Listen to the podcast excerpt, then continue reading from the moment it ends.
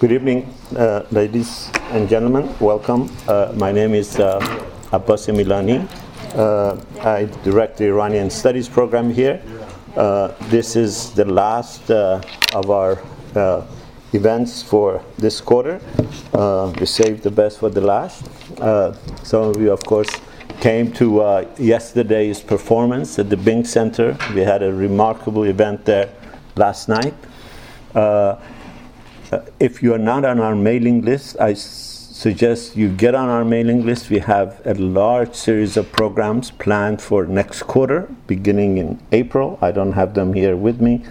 They include plays, films, talks, poetry readings, uh, panel discussions, uh, and uh, much more. Uh, tonight, we are very fortunate, and I am very fortunate, uh, uh, to have once again with us Professor Houchang Chehabi. Uh, it's very difficult to introduce Houchang Chehabi, uh, for me particularly, for, because he's one of my favorite uh, colleagues in the world. He is truly the scholar's scholar. Uh, he is consummate in everything he does. Uh, and he does a wide variety of things. Uh, and on everything he does, uh, he does it the best that can be done. Whether he writes on, and he finds remarkably esoteric subjects to write about. And on everything he writes, that becomes the standard, gold standard for that subject.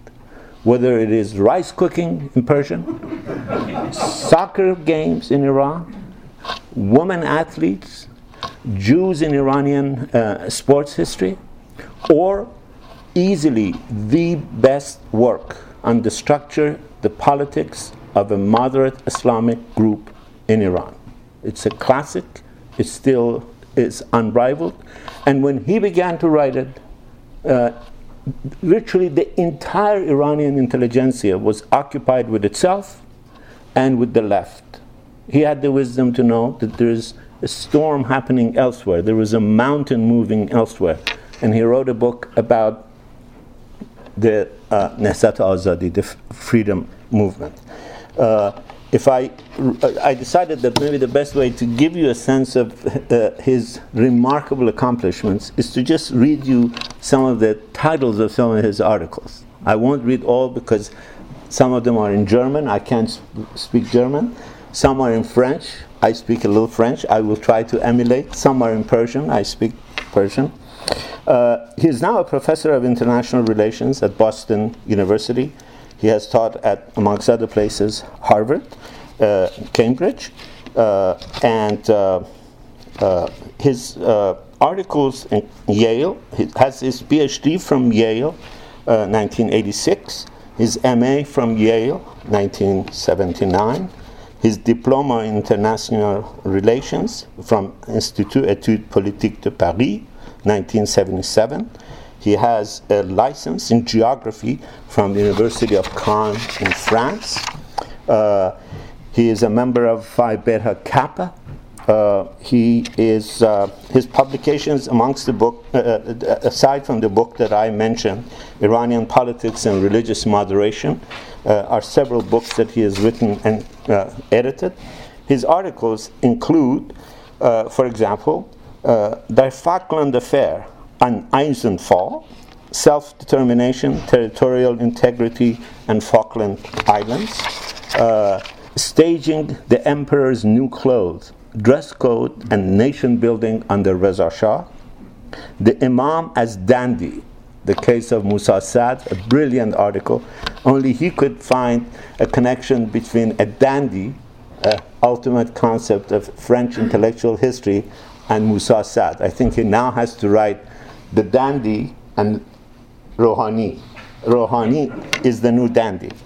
From revolutionary tasnif songs to patriotic uh, sh- shur, is mistaken here. You should correct this. Uh, Enough, enough. and, no, let me. Now I want to give you a couple more. Hakaviar, Hakaviar turned out to be halal. This is one of the more famous uh, uh, fatwas by Ayatollah Khomeini, making caviar halal after uh, 1,000 years. Uh, and uh, he's getting, he's also very shy. Uh, I was going to read a, a, lot more of these. I have marked some of the more remarkable ones. But here is uh, Houchang Chehabi, a remarkable, remarkable scholar and a very dear friend, and I thank him for accepting our invitation.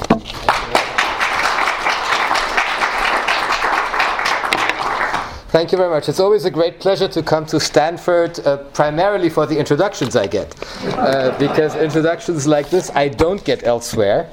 And uh, so, thank you very much. I tried to blush, it didn't work. Um, but um, uh, here we go. Uh, it's really a pleasure to, uh, to, be here, and thank you all for coming and such great numbers.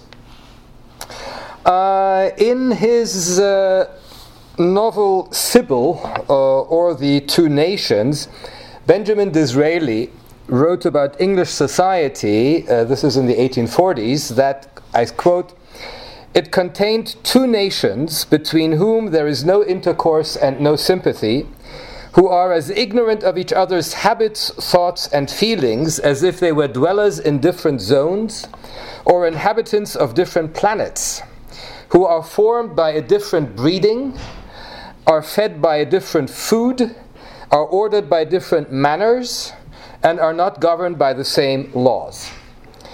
Three years before the Communist Manifesto, Disraeli defined the two nations as the rich and the poor. However, with growing prosperity, the cultural differences between rich and poor gradually lessened in the West. And as the great sociologist Norbert Elias put it, it is one of the peculiarities of Western society that in the course of its development, the contrast between the situation and code of conduct of the upper and lower strata decreases considerably. Lower class characteristics are spreading to all classes, and at the same time, what used to be the distinguishing features of the upper classes are likewise spreading to society at large. This left economic and communal cleavages as the main fault lines in European societies. In Iran and also in the Ottoman Empire, things were very different. Here, the cultural differences between the upper and lower strata actually increased as the former, the upper classes, adopted European quote, codes of conduct. Um, but at the same time, rich and poor were not synonymous with westernized and non westernized. This complicates the class structure that emerged because in time Western ways spread beyond the narrow elite of court aristocrats who had been in contact with uh, the West. As uh, in, in, Iran, as indeed uh, elsewhere, like in the Ottoman Empire, the educational system is usually credited or blamed, as one point of view might be, for spreading Western culture to the rest of the population. The graduates of modern schools that proliferated beginning in the 1900s then staffed the new bureaucracy that came into being in the early 1920s. This bureaucracy, bureaucracy plus the teachers and the military officers are usually referred to as, quote, the modern middle class. I find all three terms in this uh, designation problematic. Um, first, it's not all clear that all members of this group had actually internalized modernity beyond the acquisition of a few European mannerisms and uh, a secular uh, education. Second, not all of the members of this group belonged to the middle stratum of uh, society. Let us not forget that the upper classes had been the first to assimilate European ways. And while they lost their monopoly on power, they did not disappear entirely. Um, and until the mid 1960s, when the last Shah's land reform deprived them of their traditional sources of income. In addition, many sons of the traditional merchants actually acquired a modern education and became modern businessmen with lifestyles very different from those of their kith and kin in the bazaar, in the traditional uh, marketplace. On the, at the other end of the, stat, uh, of the social spectrum, poorly paid school teachers uh, were certainly among westernized Iranians, but their financial situation had little in common with that of the big landowners who had been educated in Swiss schools. This brings me to the third term of this uh, construct, the modern middle class, namely class. If we take class to signify a social aggregate of human beings who are subject to similar conditions of existence and as a result are endo- endowed with similar dispositions and practices and who are co- conscious of their common interests, Iranians with a disposition to adopt aspects of a Western lifestyle are certainly not a class. Throughout the 20th century, some allied with the autocratic monarchy, others with, the, others with the Shiite clergy, while some advanced, some advocated more or less secular constitutionalism, and still others espoused Marxism. The most westernized people in Iran were actually members of the Tudeh party.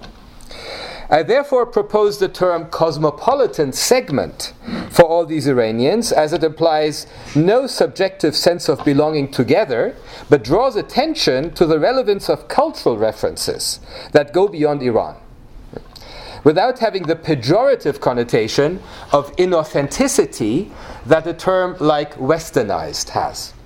I don't like the term westernized because it denies people the agency to adopt whatever lifestyle they want. Uh, and for the rest of the population, I have a problem because traditional certainly doesn't cover it, because tradition has this connotation of unchanging uh, habits, and certainly the lifestyle of the other people changes as well uh, over time. Nor do I like native, so I will use Robert Merton's term local with all the problems that it implies, but there you go. One has to go to uh, the real analysis as opposed to dwell too much on terms. So, um, in what follows, I will try to trace the evolution of this, what I call dual society syndrome in Iran, and discuss some of its concrete manifestations. The origin of the bifurcation of Iranian society uh, go back to the early 19th century. The traumatic encounter with Russian military might, which inflicted two defeats on Iran in the early 19th century, brought home the fact that Iranians had fallen behind the West. Henceforth, rejoining the quote unquote caravan of civilization in its march towards progress became the major goal of the Iranian elite, or at least significant parts of it. This was, of course, easier said than done.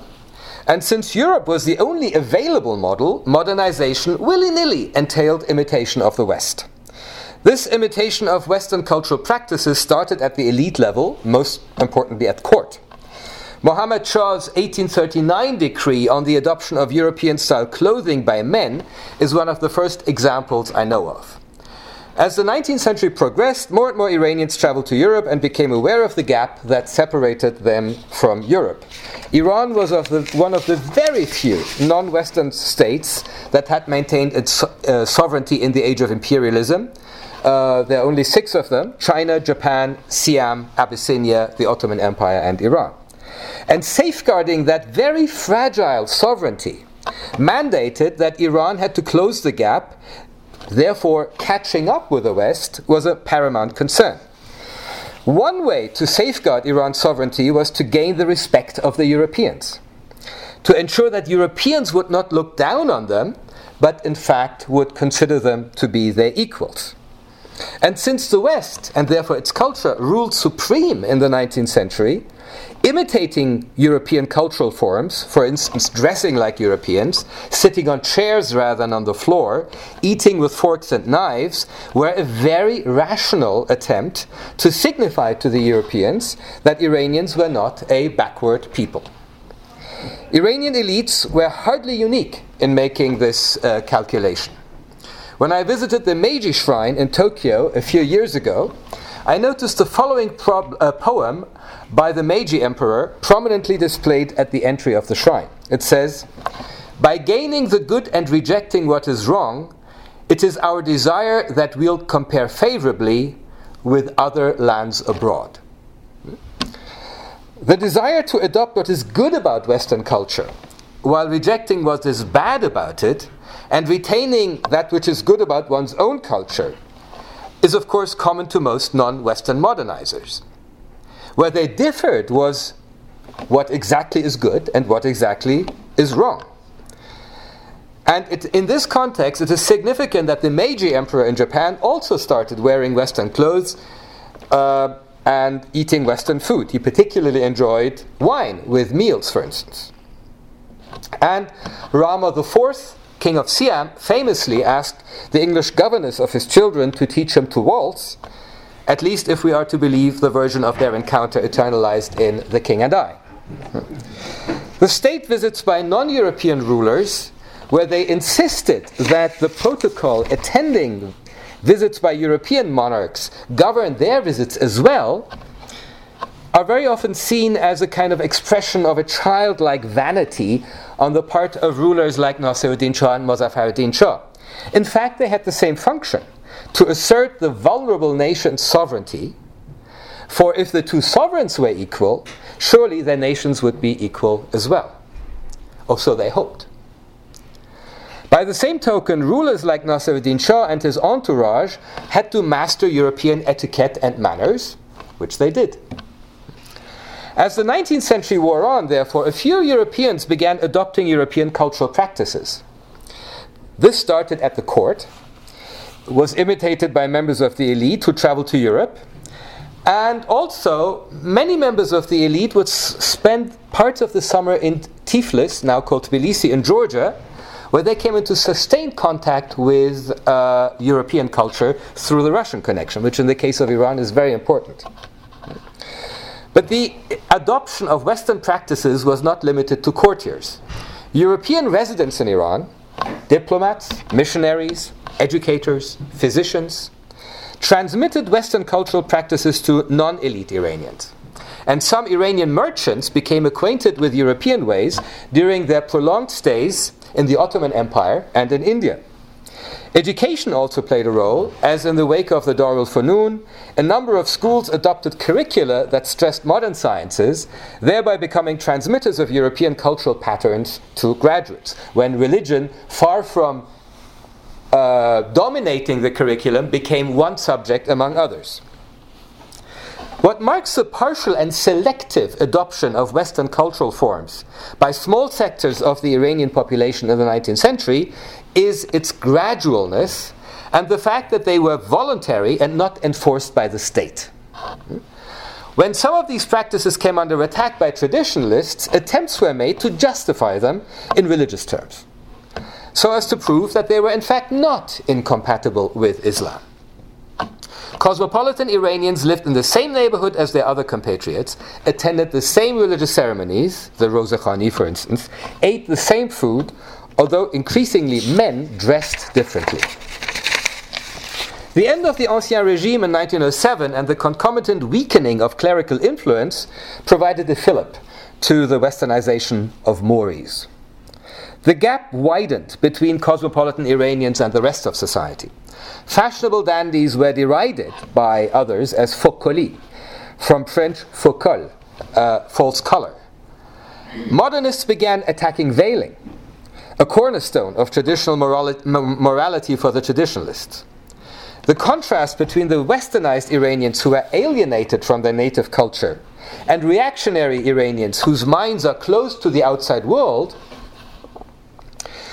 both in fact caricatures, became the subject of some of the best known literary works in the modern in modern Persian prose. I'm referring of course to Muhammad Ali Jamalzadeh's Farsi Shekarast and to Hassan Moqaddam's Jafar Khan as Farang Bargashte, to a play and a short story whose subject matter is precisely this uh, contrast uh, between the two. World War I was a watershed for Iran. Roughly a century after the treaties of Golestan and Turkmenchai had driven home the necessity to catch up with the West, Iran was still too weak. So weak that foreign powers occupied the country, blithely ignored its neutrality, and battled each other on uh, its soil, co- causing immense hardship. In the aftermath of the war, the country almost broke apart, while an influenza epidemic killed perhaps a tenth of the population. It's almost a miracle that its sovereign Iran survived with its pre war borders intact. After this, building a modern and effective state in Iran became a matter of life and death. The builders of this new state were modernists and expanded the educational system so as to be able to staff the new institutions they were creating.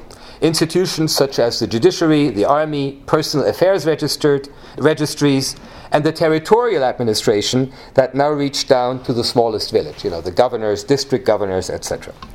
The state educational system created the kernel of what later came to be known as the modern middle class, which I problematized earlier on.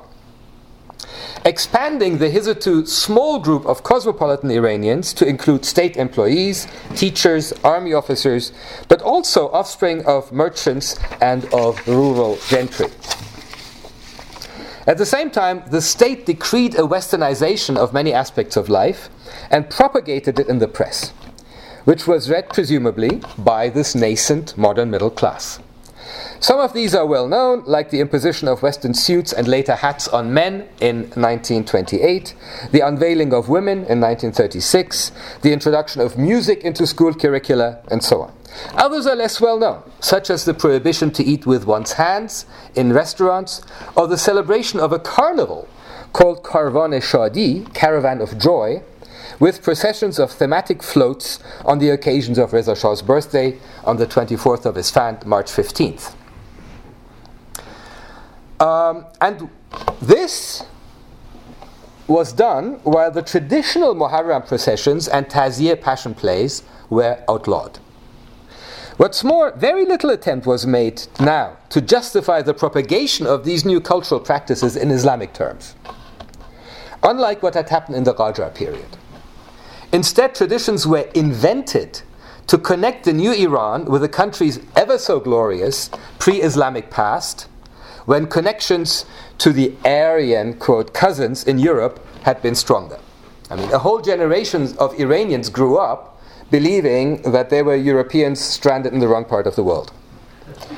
Measures like these, most of the time motivated by a desire to appear civilized in the eyes of the Europeans, were hardly unique.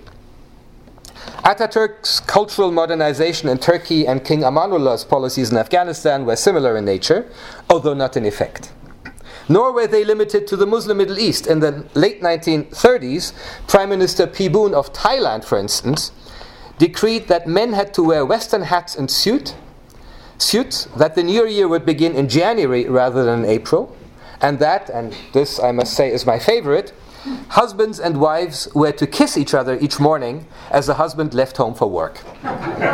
Imagine a governing a, a, government decreeing this. Hmm? Uh, and all this to show that the Thai were civilized. I mention vignettes from Japan and Siam to show that the spirit of cultural imitation that is often ridiculed by historians of Iran was by no means unique to Iran. We may find some of their obsessions with behaving like Europeans puerile with the benefit of hindsight, but let us not forget that uh, the benefit of hindsight is something they did not have.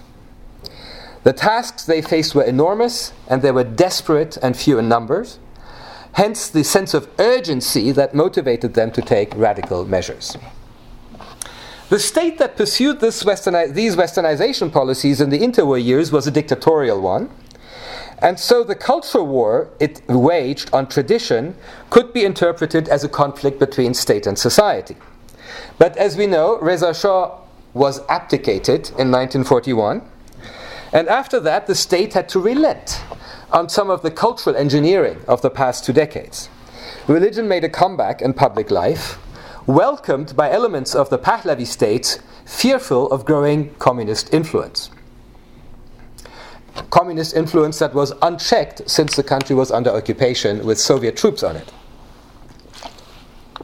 By the 1940s, however, a sizable number of Iranians had internalized the cultural patterns propagated earlier. And none more so than the communists, precisely, who, in theory at last, rejected even religion. Many of you will have heard the probably apocryphal story of the simple minded Tudeh member who proclaimed that the world had seen four great revolutionary thinkers, and I quote this apocryphal Tudeh member Marx, Engels, Lenin, and from our own country, Ali ibn Abi Talib. Some observers noticed this new social divide. In 1943, Ahmad Kasravi, a uh, famous and uh, intellectual, wrote in his book Khaharan va Our Sisters and Daughters, quote, In a mass of people, thoughts and lifestyles must be cohesive. One of Iran's great problems is the unevenness of thoughts and the incompatibility of lifestyles. For example, while a large group of women cling to the chador and the face mask, and while the mullahs threaten unveiled women with the fire of hell, another group of women thinks of membership in parliament. Women's attire did indeed become the most readily visible marker of membership in one or the other segment of Iran's nascent dual society. Around the same time, Ruhollah Khomeini published his book, The Discovery of Secrets, Kashf al-Asrar, which included harsh attacks on the cultural policies of the Reza Shah period, including, to give just two examples, one, uh, the teaching of music in schools, and unsurprisingly, the unveiling of women. In 1950, an Islamist group, the Fadayan Islam, published a program that was in fact a blueprint for Islamic governance. It devoted many pages to lifestyle issues and stated, for instance, that, quote, the fire of lust flames from the naked bodies of unvirtuous women and burns the existence of humanity, unquote. And again, quote, most musicians have weak bodies like weak men- women who are of no use. That is why illegitimate music has to be replaced with the recitation of the Quran and with a call for prayer. Hmm? Opposition to music and uh, unveiling are two hallmarks of Islamists in Iran. The fact that such writings also criticized corruption and political oppression lent them a certain plausibility and poignancy. This declaration of 1950 foreshadows the cultural policies pursued in Iran after 1980 Although in the immediate aftermath of it, in the 1950s, the Fadayan Islam did not get very far. But I'm always struck by how similar the cultural policies of the Islamic Republic have been to the program of the Fadayan Islam published in the 1950s. After 1953, Iran was again ruled by dictatorship, and cultural engineering resumed, but not nearly as intrusively as under Reza Shah. But it was clear that social power lay in, ha- in the hands of the growing, but still minoritarian, segment of the population. Resentment against it grew. When Richard Frye, the famous uh, professor of Iranian studies at Harvard, visited the leader of Tehran's Friday prayers in 1960, one of the clerics, one of the clerics present remarked that, quote, everyone living north of Jamshid Street should have their throats slit. Hmm?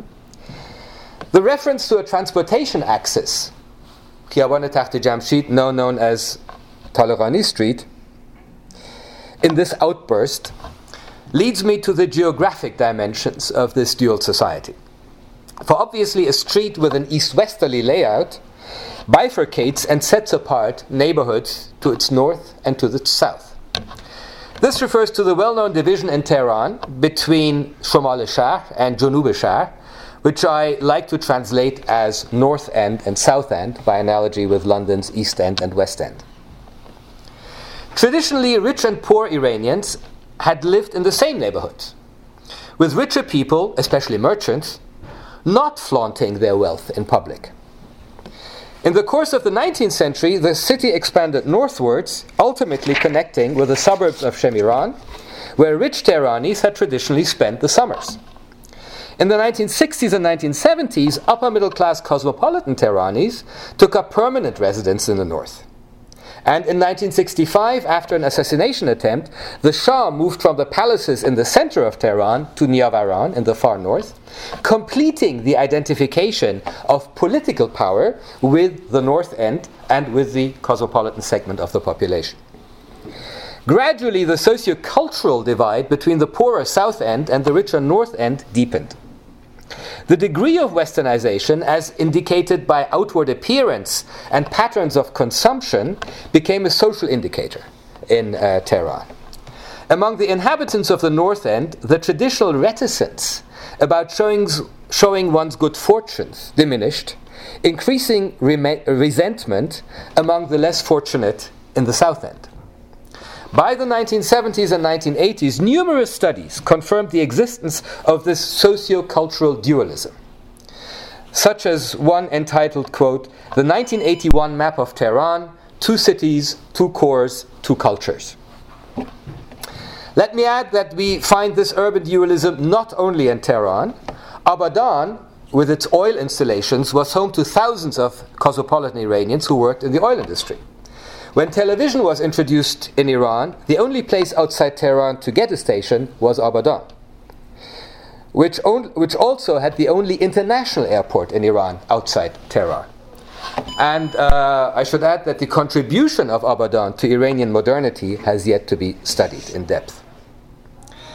It is impossible to, deline- to delineate the two segments neatly. Any such attempt would be reductionist.